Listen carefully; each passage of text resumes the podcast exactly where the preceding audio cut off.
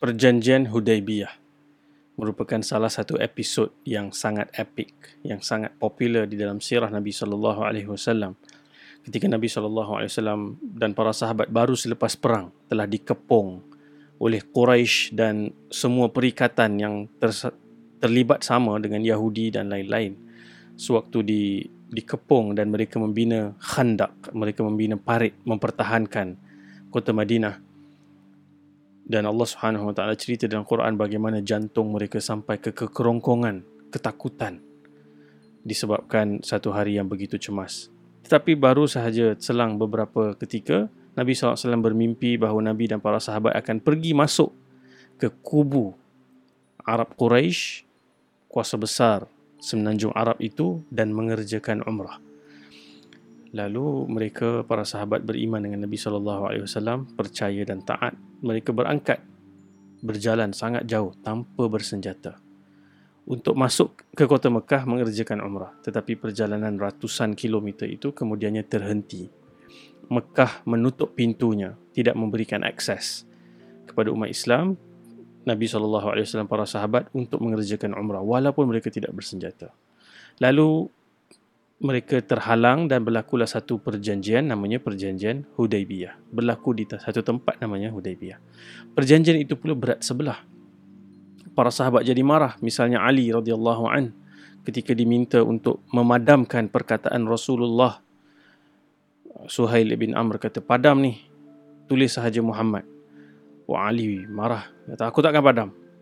Tapi Nabi SAW sendiri yang kemudian memadam dan seterusnya apabila perjanjian itu dimeterai Umar Al-Khattab seolah-olah tidak dapat faham apa benda ni. Bukankah kita ni agama yang benar? Dan sehingga dia mempersoalkan beberapa perkara dengan Nabi sallallahu alaihi wasallam yang kemudian dia menyesal. Dan yang lebih dahsyat adalah ketika Nabi mengeluarkan perintah untuk bercukur dan menyembelih binatang kerana tidak dapat menyempurnakan ibadah umrah mereka semua tidak melaksanakan perintah tersebut.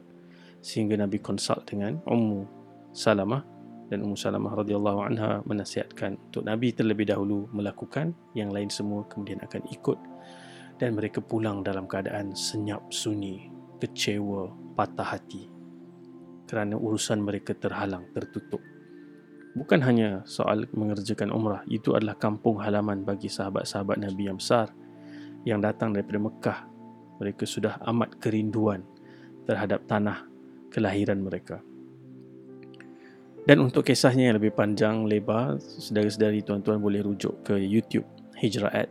Di situ ada episod Islah dan Perpaduan. Ada tiga episod sirah yang kita ceritakan tentang peperangan Al-Ahzab, perjanjian Hudaybiyah dan juga Fathul Mekah. Dan yang kita nak ceritakan hari ini adalah uh, nama Allah Subhanahu Wa Taala Al-Fattah. Al-Fattah uh, yang mana dalam perjalanan pulang itu ketika mereka semua dalam keadaan bingung turun surah Al-Fath. Nabi sallallahu alaihi wasallam menyampaikan wahyu tersebut. Allah Subhanahu wa taala berfirman inna fatahna laka fatham mubina sesungguhnya kami telah membagi telah memberikan kamu satu pembukaan yang amat jelas dan nyata. Sehingga Umar bertanya afathun huwa? Ini pembukaan kerana secara literal ni kita lihat tadi akses kita ditutup dihalang. Tapi Allah Subhanahu Wa Taala beritahu itulah dia pembukaan. Dan kalau kita lihat nama Allah Al-Fattah yang maha membuka yang maha pembuka.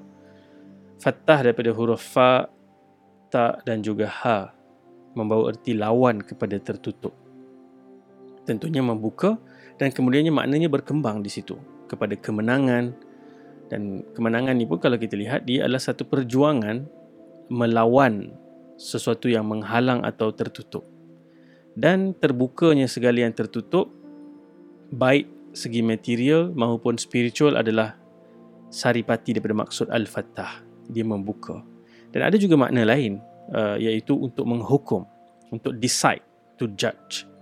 Yang tadi fat, uh, Al-Fattah ada maksud to open, to unlock, ada juga maksud to decide, to judge. Misalnya dalam surah Al-A'raf ayat yang ke-89 surah yang ke-7 Allah Subhanahu wa taala merakamkan satu doa.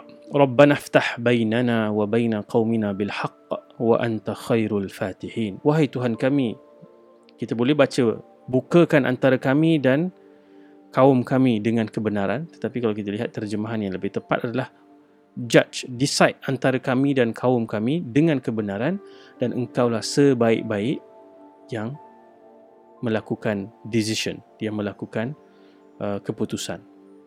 Dan kalau kita lihat rahmat Allah Subhanahu Wa Taala salah satunya diterjemahkan dalam bentuk Allah membuka perkara-perkara yang terhalang bagi manusia. Misalnya dalam surah yang ke-53 maafkan saya 35 surah Fatir Allah SWT menyebut ma yaftahillahu linnasi min rahmatin fala mumsika laha.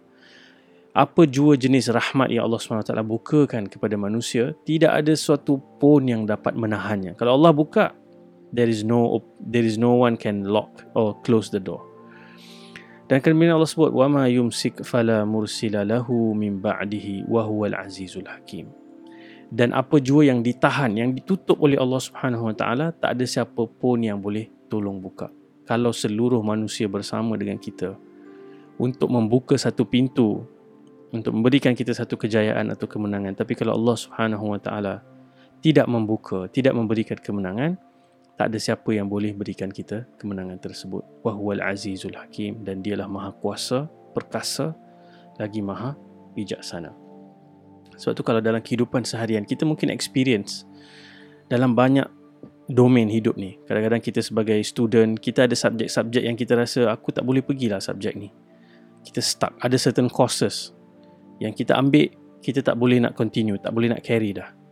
Atau dalam bidang pekerjaan, kita mungkin orang yang sangat bercita-cita untuk bekerja dalam bidang atau lapangan tertentu. Kita belajar tinggi-tinggi, score sampai dapat 4 flat dan sebagainya. Tapi kita lihat kawan-kawan kita yang lebih mungkin kurang percapaiannya, lebih kurang minatnya pun, dia bahkan dapat job yang kita nak tapi Allah Subhanahu Wa Taala tak buka job tu untuk kita. Allah buka untuk dia. Demikian juga bisnes, demikian juga soal perkahwinan. Ada orang yang mungkin kita rasa orang macam ni tak patut ada masalah lah untuk berkahwin. Serba-serbi cukup kita kata. Tapi dia sampai ke sudah tak jumpa-jumpa dengan jodoh yang dicari. Ada orang yang mungkin kita tak pay attention pun kepada dia tapi malah dia lebih lebih ke depan dan demikian juga dalam banyak aspek lagi. Kita ada orang yang hatinya tertutup, kita kecewakan dia atau dia kecewakan kita. Kita kata hati saya dah tertutup, tak ada siapa boleh masuk dalam hati saya sekarang. Tapi Allah Subhanahu Wa Taala Al-Fattah boleh buka hati itu. Demikian yang lebih besar adalah hati yang mati disebabkan dosa dan maksiat. Allah Al-Fattah boleh hidupkan balik membuka balik hati kita, spirituality kita yang telah telah mati. Demikian bila kita sebut tentang banyak domain kehidupan yang Allah ada ketikanya tutup, ada ketikanya buka, mengikut kuasa dan kebijaksanaan Allah Subhanahu Wa Taala, kita boleh lihat misalnya ada kisah macam kisah Hajar dan Ismail alaihissalam. Ketika Hajar alaihissalam berdoa, Allah Subhanahu Wa Taala bukakan rezeki air zam-zam yang mengalir almost immediately hanya setelah beberapa ketika Allah tunjukkan tetapi ada juga orang yang seperti Nabi Yusuf alaihissalam fatah pembukaan kemenangan bagi dia itu ditangguhkan lama. Kerana ada planning Allah Taala dalam perjalanan itu misalnya kita sebut dalam episod sebelum ini untuk bukan hanya kemenangan bagi dia tapi bagi menyelamatkan jutaan rakyat yang mungkin akan mati kelaparan. Anak-anak kecil yang akan mati kerana tidak ada makanan dan minuman. So dia ada fatah yang berlaku segera, ada fatah yang kita kena sabar. Kita kena tunggu dengan harapan dan kepercayaan yang mutlak tinggi bahawa Allah Al-Fattah, Allah Subhanahu Wa Taala akan bukakan pintu-pintu yang kalaupun manusia rasa kau ni tak ada harapan, kau ni tak ada peluang ni nak boleh jadi A, B, C.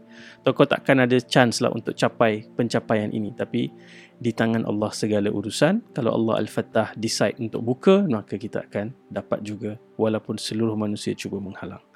Yang kedua, kita mesti berusaha keras sebab kadang-kadang ada sebahagian kita yang keliru bila kita bercakap berdoa dengan nama Allah, kita minta dengan nama-nama Allah yang indah dan sempurna seolah-olah macam kita ketepikan aspek usaha. Tak, kalau kita baca kisah-kisah para sahabat, misalnya tadi dalam uh, perjanjian Hudaybiyah, itu maksimum tu usaha yang mereka lakukan.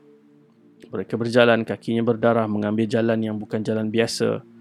Kemudian cedera, penat, stres, balik pula tak dapat capai apa yang mereka nak. Tapi mereka terus setia dengan Nabi sallallahu alaihi wasallam sehingga nanti kemudian tak lama selepas itu mereka benar-benar masuk dan membuka kota Mekah.